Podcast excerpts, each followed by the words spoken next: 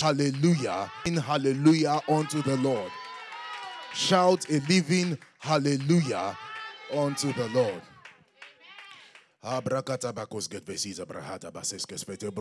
Father, we bless your name. We give you praise, we give you glory, we give you honor.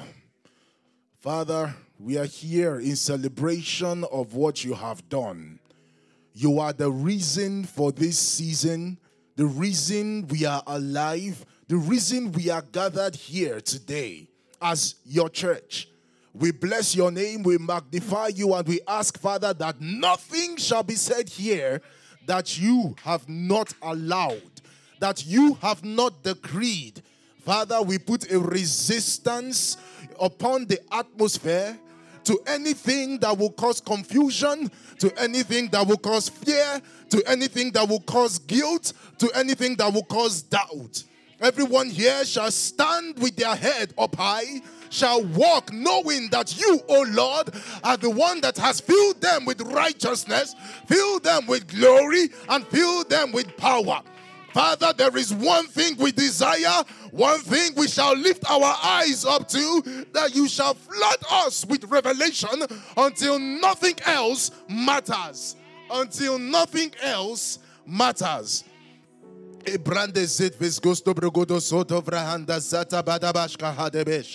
Someone just say after me, Father, I am here for you.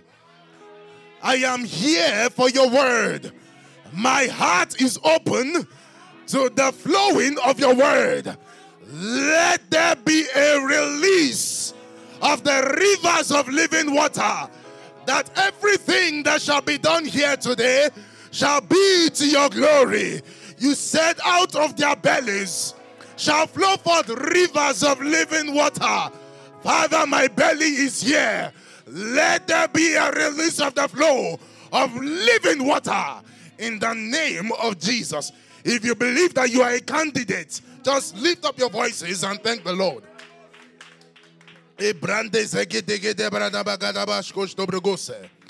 Oh, Father, you are worthy. Father, you are worthy. We bless your name. You alone are the one who is called Savior. Savior. That was your mission.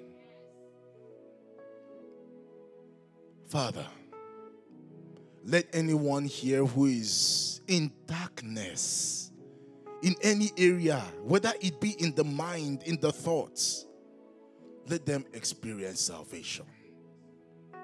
No one here, oh Lord, came here of their own accord. You said, Anyone that is with you, it is your Father that has given them unto you. So, Father, we ask in the name of Jesus that you would do what you alone can do. Father, these are lips of clay, these are jars of clay. The content, O oh Lord, that is of worth is you. So, Father, we ask that only you shall be heard, only you shall be seen, only your light, O oh Lord, would flow forth in power and only glory shall be seen. Because your church is a church of glory. Your church is a church of light. Your church is a church of power. Your church is a church that is on the rise. On the rise. On the rise. Someone just say it. I am filled with power. I am filled with authority. I am filled with glory. Glory is not far from me. Glory is within me. He said, Christ in you, Christ in you, Christ in you, the hope of glory. Say, the hope of glory dwells in me, and that glory shall be revealed. Please, you might all be seated in the presence of the Lord. Jesus is Lord. Someone say that again. Jesus. Now make it personal. Jesus is my Lord. Jesus is my Lord. Amen. Amen. It is such a privilege and a honor to be here in the presence of the saints of the living God, the holy ones, the powerful ones, the mighty ones. I'd like to honor our pastor for this privilege to share the word in this church. Um, you know, he's a man that uh, serves the Lord at all times. Like yesterday, our our brother did a very awesome job with the word. Uh, you would have been proud. I will bless the Lord. The loss of all things. I'd like to honor the leadership. Uh, I'd like to honor you, my brothers and my sisters. Turn to your neighbor and say, You are clothed in glory. The light of God dwells in you. And there is nothing as sweet to be called your brother, your sister, whatever it is. Just, yes. There's nothing as sweet to know that when Christ is revealed, we all will be clothed in the glory of Christ. And we all will shine like the stars. And there is nothing as beautiful as knowing that the person by your side will be there. Because their faith is not in themselves, but in Christ. Man, they say the excellency of the knowledge of Christ the excellency of the knowledge of Christ. As I, I, I shared earlier on, our brother, um, Mr. Eric, did an awesome job in teaching us what it means to lose all things, the loss of all things. So it is not just the loss of the good or those things that we think make us to be proud, but the loss of even those things that we might be ashamed of I thought that was significant.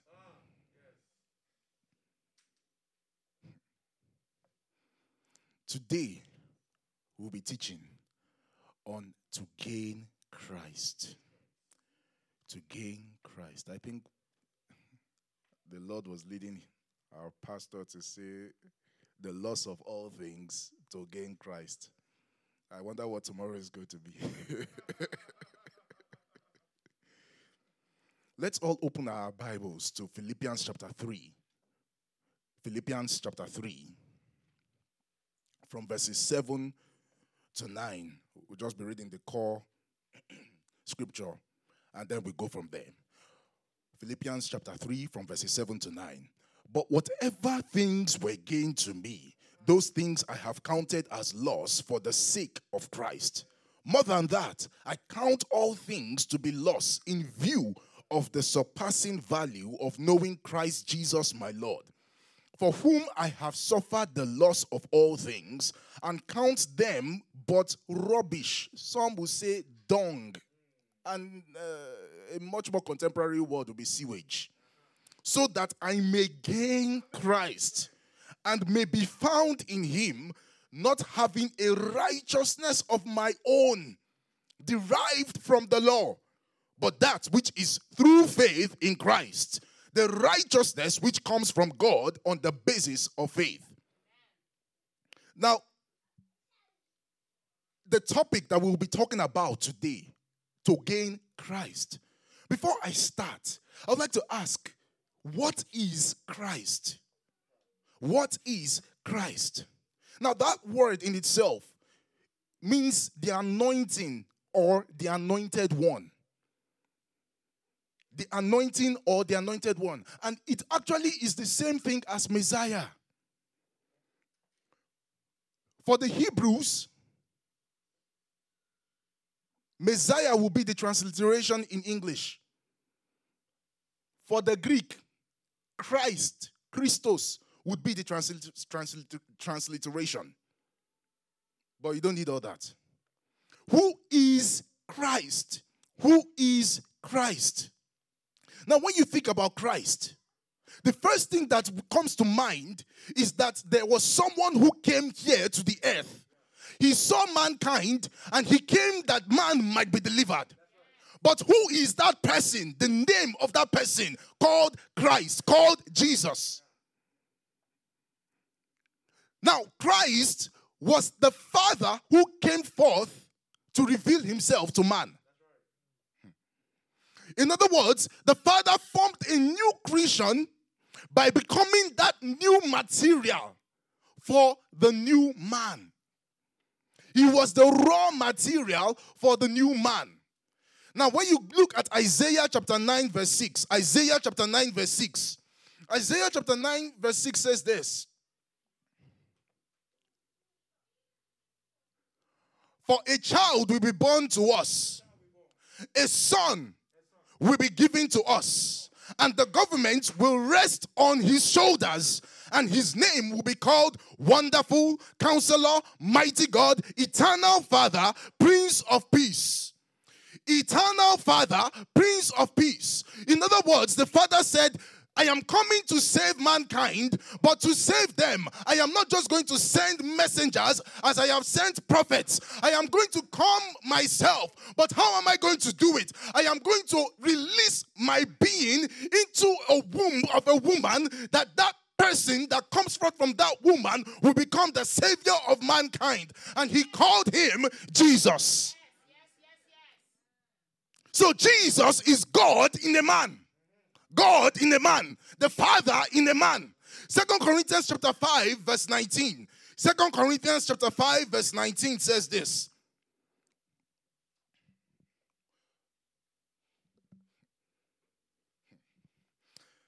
That God was in Christ reconciling the world to himself. God was in Christ. It was God the Father that was in Christ reconciling the world to himself. So when you see Jesus saying, I and the Father are one, he was basically trying to say, I and the Father are one and the same, but I have come as a new creation.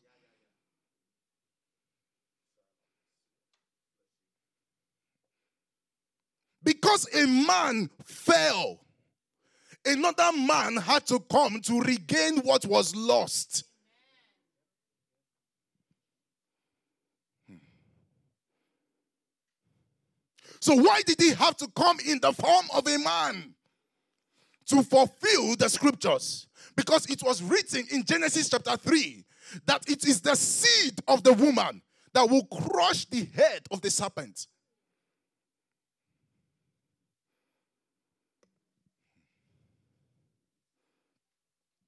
Number two, who is Christ? The Gospel of John calls this new creature Christ, the only begotten Son. The only begotten Son. John chapter 3, verse 16 says, For God so loved the world that he gave his one and only begotten Son. One and only begotten Son. Now, that word Son of God can either re- imply a direct creation of God a direct creation of God. That is why you see whenever the genealogies are given in Genesis or the genealogies were given in Matthew and Mark and Luke, you see them say the son. The, uh, you, you see them when they get to Adam, they call him the son of God. They might reach uh, uh, Seth, they'll say Seth, the son of Adam. But then when they get to Adam, they say the son of God. Why? Because he is a direct creation of, from God. Either that or you notice the angels, you see, whenever they gather, they say the sons of God. Why? Because they are direct creations of God. Do you know why you and I, how why you and I are called sons of God? Because we are direct creations of the Word of God, of Christ Jesus, the everlasting Father. Someone shout hallelujah. Because without Jesus, you and I do not have that privilege of being called direct creations of the Spirit of the living God. Hmm. So just raise up your hands and say, I am a direct creation of the living God. The breath of the Lord has birthed within me a new nature. I am alive in Christ. I am alive in Christ.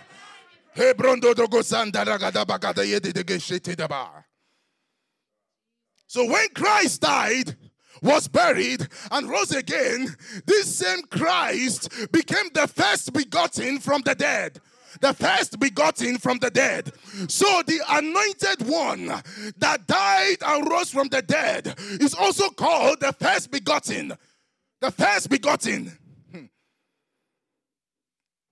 Let's look at Colossians chapter 1, verse 18.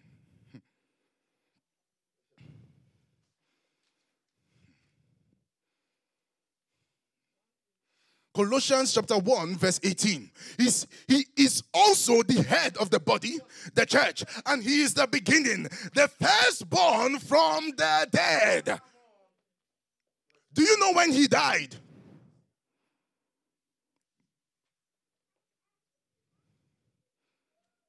I repeat that. He died when he got to the cross. When he said, My father, my father, why hast thou forsaken me? At that point, when he took upon himself the sin of mankind, he lost contact with the Father. And then he said, My Father, why am I here in this position? Having lived my whole life being in fellowship with you. Now I'm seeing the death that mankind has tasted for eternities and time and time. So he said, Why hast thou forsaken me? That was the death he died before he finally gave up his ghost from his body. Death always starts as a spiritual exercise before it is seen in the physical. Hmm. And so when he rose from the dead, he became the first person having tasted death, separation from the Father, to be reunited with him. Hmm. Revelation chapter 1, verse 5.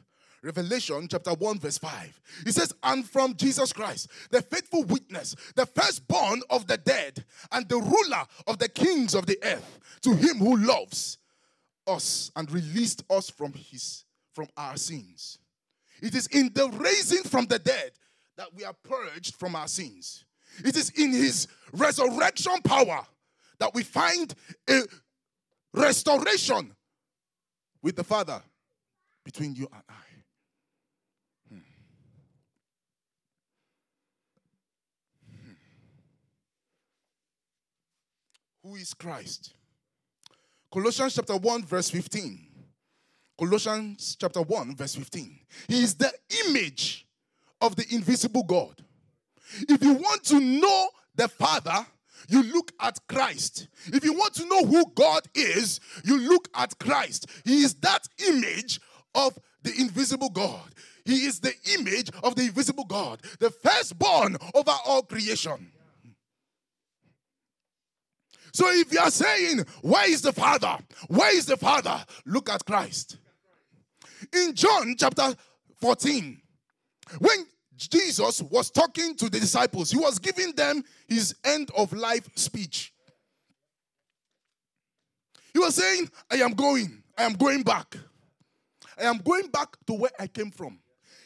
He proceeded from the Father and he was saying, I am going back to my Father. And then Philip says, Show us the Father. Do you know what Jesus said? Do you know what Jesus said? Philip, have I not been with you so long? How can you not say, how can you now be asking me, show us the Father? He said, Have I not been with you? Show us the Father. Philip says, Have I not been with you? Show us the Father. Philip said, Have I not been with you? How can you be asking, Show us the Father? I'll repeat one more time. Philip asked, Show us the Father. Said, Have I not been with you for so long? Give me verse uh, 9. Have I not been with you for so long? All this time without you knowing me, Philip. The one who has seen me has seen the Father. How can you now be asking, show us the Father? You see the Father in Jesus. If you want to see the Father, Look at Jesus.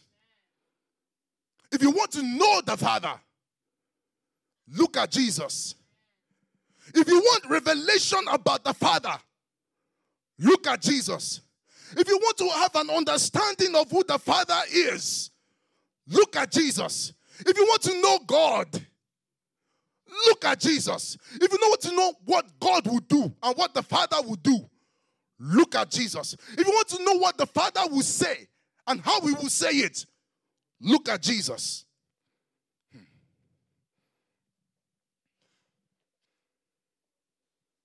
So now, what does it mean to gain Christ? Remember, we said that Christ is a new creation. Firstly, becoming the first begotten Son, the only begotten Son, and afterwards becoming the first begotten from the dead. And he is also the image of the invisible God the representation of the Father's will, desire, and nature. So, what does it mean to gain this person? You see, Christianity is different from every other religion. That's why most people will say Christianity really is not a religion. Because in most religions, you are trying to do something to get Him. But in Christianity, the Father showed his love by coming down to man. He came down to man's level. He came down, even in the form of man, and said, This is who I am. I love you.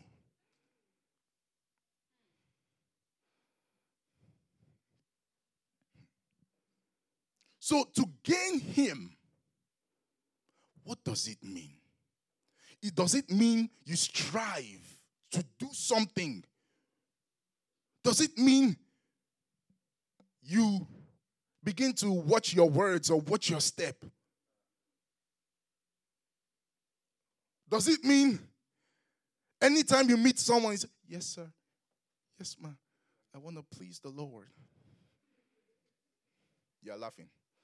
There are some people that have done it. Definitely not the person holding this mic.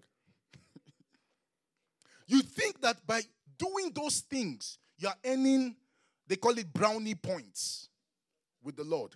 Hmm. What does it mean to gain Christ? Enter into Apostle Paul. Hmm. Let us look at Philippians chapter 3 again. Philippians chapter 3 again. Firstly, to gain Christ is to lose confidence in the flesh to lose confidence in the flesh. Now, when he says in verse 8, he said in verse 8, more than that, I consider everything to be a loss in view of the surpassing value of knowing Christ Jesus, my Lord. Now, when he says everything or all things, you have to realize that he's not saying everything or all things. He's speaking about something he has spoken about in the preceding verses. Just as when you hear Apostle Paul say that I can do all things through Christ Jesus, he's not saying he can do all things. He was referring to something, which was that whether he was in plenty or he had nothing, he had learned to abound. Then he went on to say, I can do all things. Which things? All these things that he has mentioned. Now, when you see everything there, you have to ask yourself, what is Apostle Paul talking about? So, in verses 5 to 6,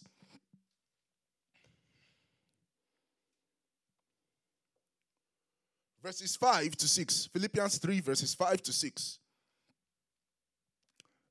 And he says this I was circumcised the eighth day of the nation of Israel, of the tribe of Benjamin, a Hebrew of a Hebrew born of Hebrews as to the law, a Pharisee as to zeal, persecuting the church as to righteousness that is in the law, blameless. Verse 7 but everything that was gained to me, I have considered to be a loss because of Christ. So you see here that Paul was talking about his heritage, his pedigree, his accomplishments, and he called all those three things the flesh. He called those three things the flesh. He called his heritage the flesh. He called his pedigree the flesh. And he called his accomplishments the flesh.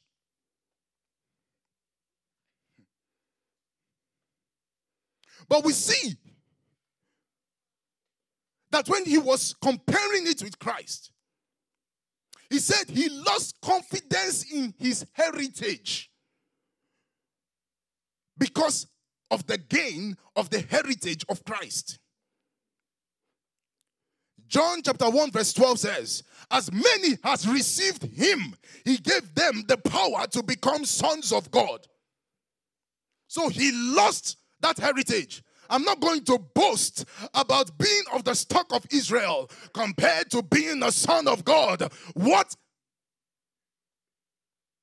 What comparison?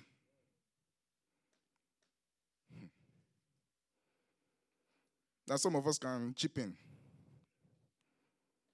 If you say, I'm a royal family person, that must be done.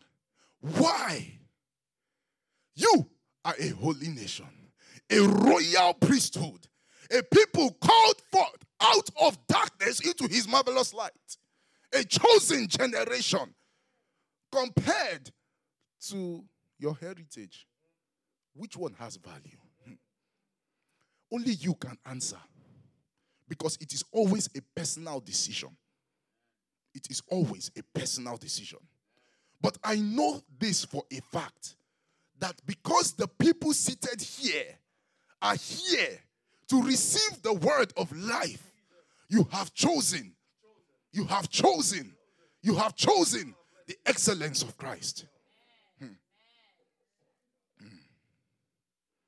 Instead of confidence in his pedigree as a, as a Pharisee, his confidence was in the gospel of Christ.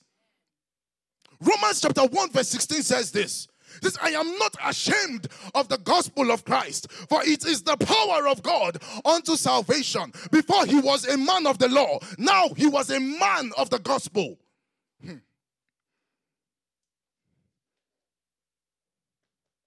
Instead of his accomplishments and righteousness, boasting that he was blameless before the law, Christ became his accomplishment and Christ became his righteousness. Second Corinthians chapter 5 verse 20 says, For he made him who knew no sin to be sin.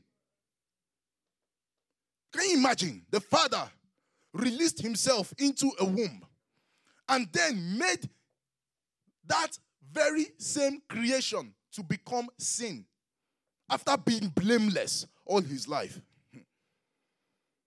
What a loving God that we might become the righteousness of God in Him. Someone just raise up your hands and say, I am blessed because I am the righteousness of God. Do you know what that means? It means when God thought of the word righteousness, He thought of you. Now, understand this. It, it, it, it's not that He's saying you will be righteous, He thought of you as being the righteousness of God.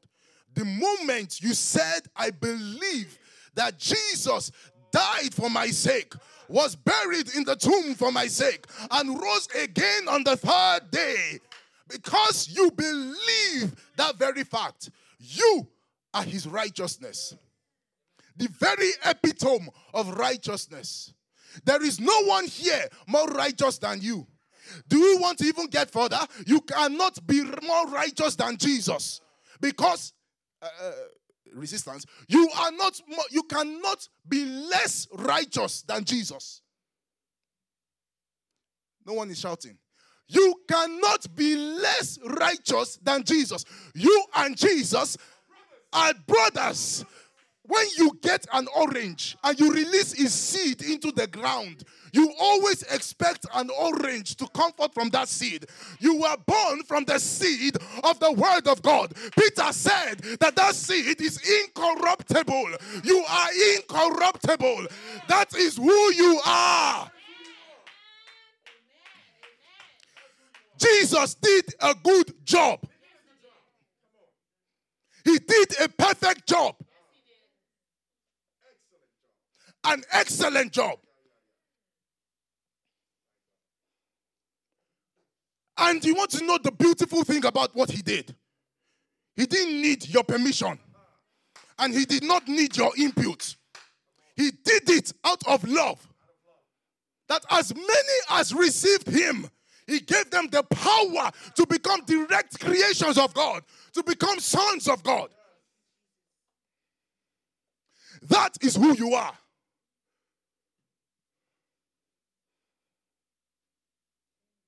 Don't you understand the love of the Father?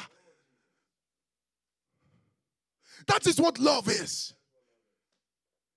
That He will bring you to where He is.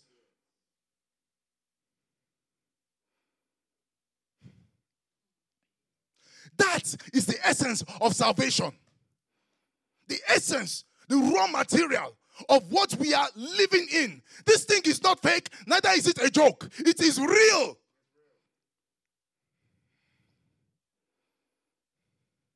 And it is the difference between eternity and the void of darkness. But it comes from knowing the truth. You shall know the truth. And the truth that you know will set you free. Because if you do not know the truth, where would freedom lie?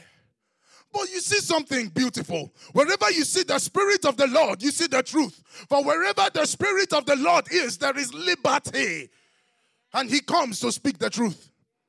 Said, The words that I speak, they are spirit and they are life.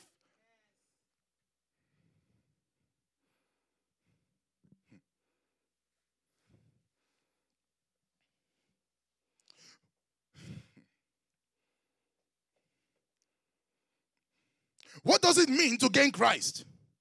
Number two, it means to recognize the excellency of the knowledge of Christ Jesus. When compared to Christ, your pedigree, accomplishments, everything that is tied to the flesh that makes you look good in the mirror must be dung. And when you look at the mirror, the only person that you should see is Christ.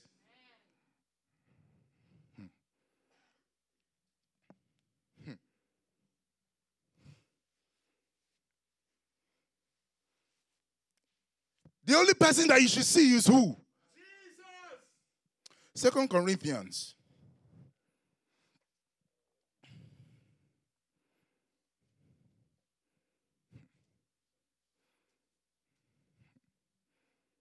So raise up your hands and say, I will never boast in me, but I will boast in Christ. I have been crucified in Christ. It is no longer I that lives but Christ that lives. And the life that I now live, I live by the faith of the one who died for me and gave himself for me. It is no longer I that live, but Christ that live. Do you know that anyone that sees you, anyone who has an open eye that sees you, sees Christ? Do you know that anytime you approach the Father, you do not approach the Father in any other standing except Christ? That is why he says that we should come with boldness. Not because you have not lied or you have not done anything, but because you are in Christ. Now, when you get to Christ, He gives you the power to live right. But never let that get into your head always remember that it is the grace of God, the ability of God at work in you, propelling you to please the Father and give a good testimony in the midst of the spirits of just men made perfect and the angels that the Lord has placed in our midst. It is always by the enabling power of the Lord. Always by the enabling power of the Lord.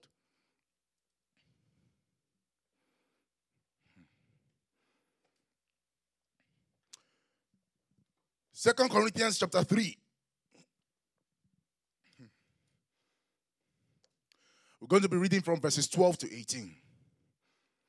And he says this Therefore, having such a hope, we use great boldness in our speech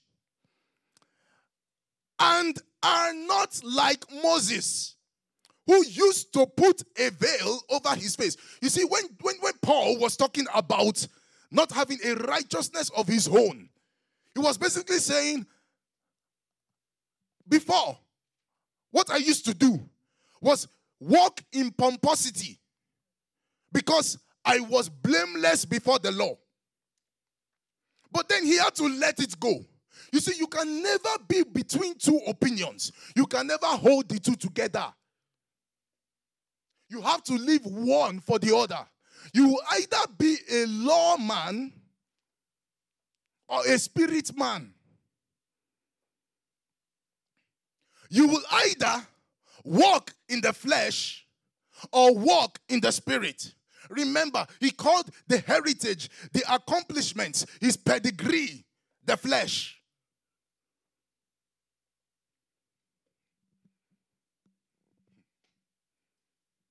So you have to leave one for the other.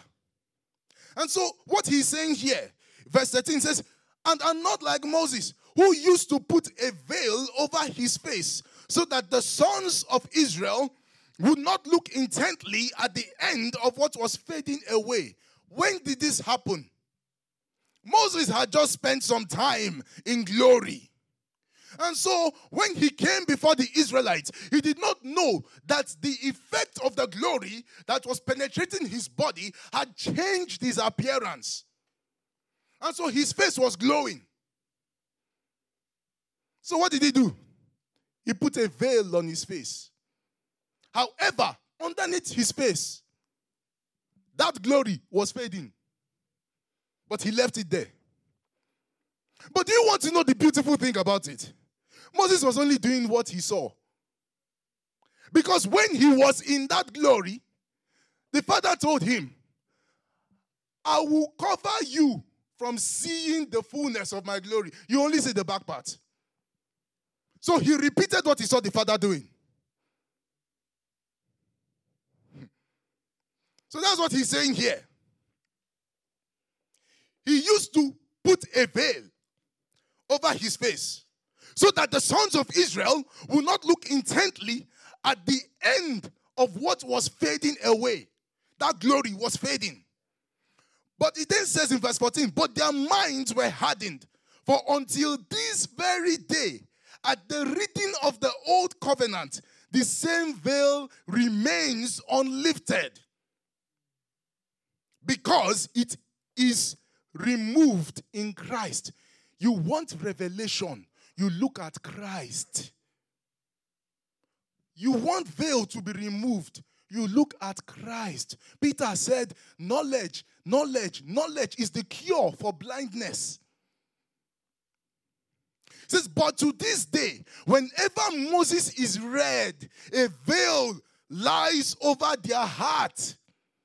But whenever a person turns to the Lord, the veil is taken away. Now, the Lord is spirit. Where the spirit of the Lord is, there is liberty. But we all, come on, shout, we all, we all, we all, as many as in the church, shout, we all as many as are blood bought, shout, we all. As many as believe in the resurrection power of Christ, shout, we all. With unveiled face, beholding as in a mirror the glory of the Lord, are becoming transformed. Shout, I am transformed by the glory of the Lord into the same image from glory to glory, just as from the Lord the Spirit.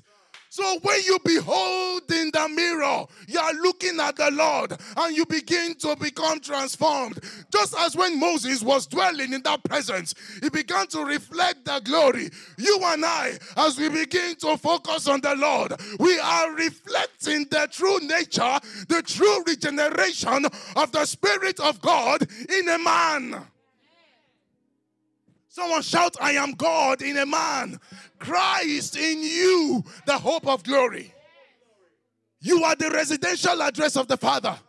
I did not say you are God. I said you are God in a man. God is living in you.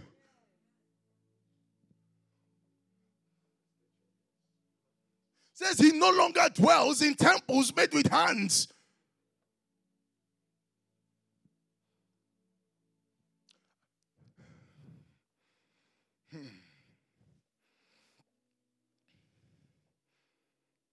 What does it mean to gain Christ? It means to know Him and to learn of Him. Why must we learn Him?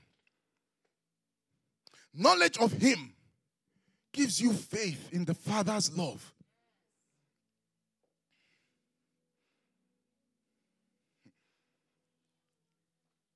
Second Corinthians chapter 5 verse 19. God was in Christ, reconciling the world to himself. He was in Christ, reconciling the world to himself.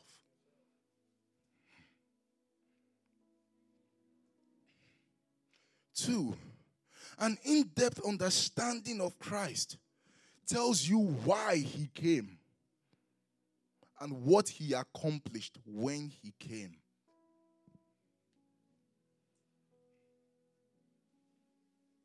You know what that does to you? It gives you faith, it gives you boldness. Recognizing the victory that he had was for you. He had you in mind when he faced the hordes of hell. See, the Lord had me in mind. The Lord had me in mind. Turn to your neighbor and say, The Lord had you in mind when he faced the cross. He had you in mind. But you must learn him. See, in Christ there is victory. But that victory is the victory that he won. But we must learn. Knowledge of Him tells you who you are. That's number three. Knowledge of Him tells you who you are. Why? Because He was the firstborn and understanding who the firstborn is tells you who you are. First John chapter 3 verse 2 says beloved now we are children of God and it has not yet appeared what we will be but one thing we know we know that when he appears we will be like him when he appears. When the scroll is gone up yonder, when the scroll is called up yonder, when the scroll is called up yonder, what a day of rejoicing that would be. Why? Because he would have rolled the sky when we look at him, when we hear the trumpet blast, whatever he is, that is what we all will become in an instant. Why? Because that is our true nature. First John chapter 4 verse 17. First John chapter 4, verse 17.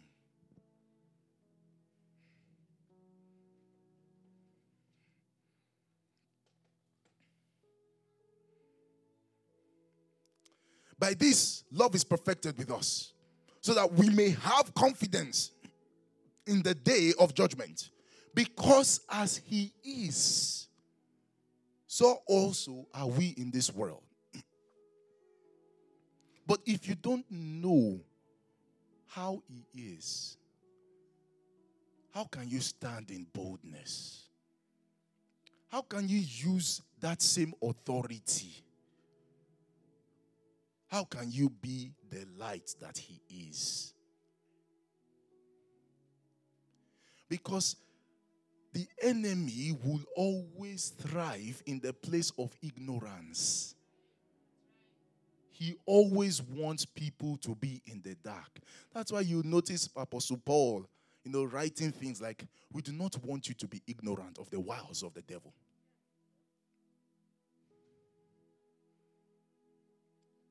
So you want to know.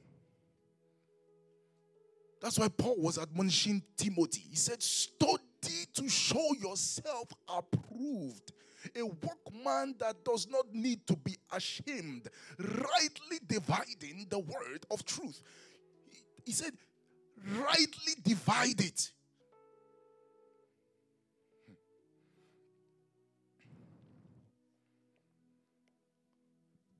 And then First Corinthians chapter 15 from verses 45 to 49.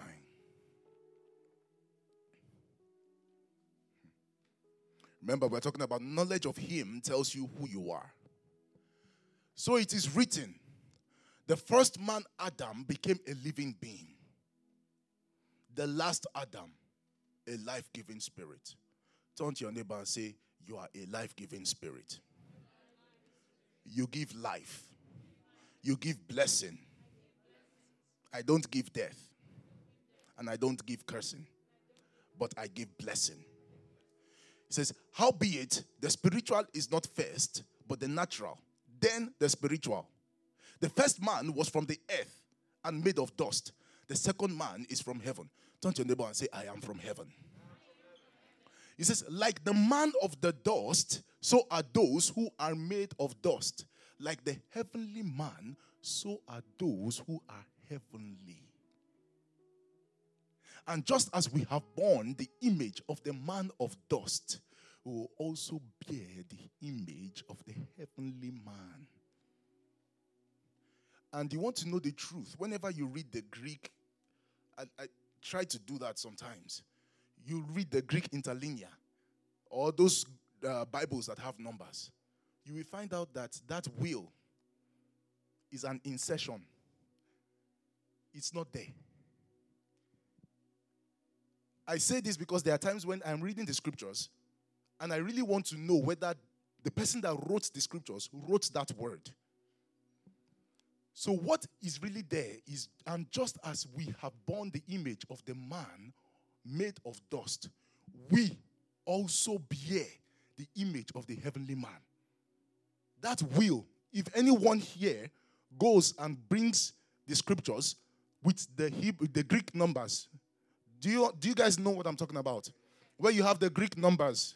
I don't read Greek, I just look at the numbers. The word will is not there. So I've noticed, even when you read uh, Peter, the same thing. Anything that makes you think you wait until the end, most of the time is an insertion. It is a current reality we also bear the image of the heavenly man.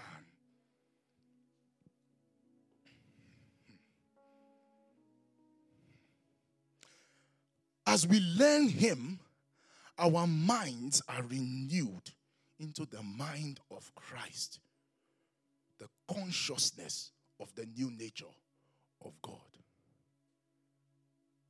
the consciousness of the new nature of God. There is nothing compared to Christ, nothing compared to the knowledge of Christ. we must seek the truth because it is only the truth that you know that will bring you to the place of freedom. But that truth is always revealed by His Spirit, and His Spirit dwells in you. Amen.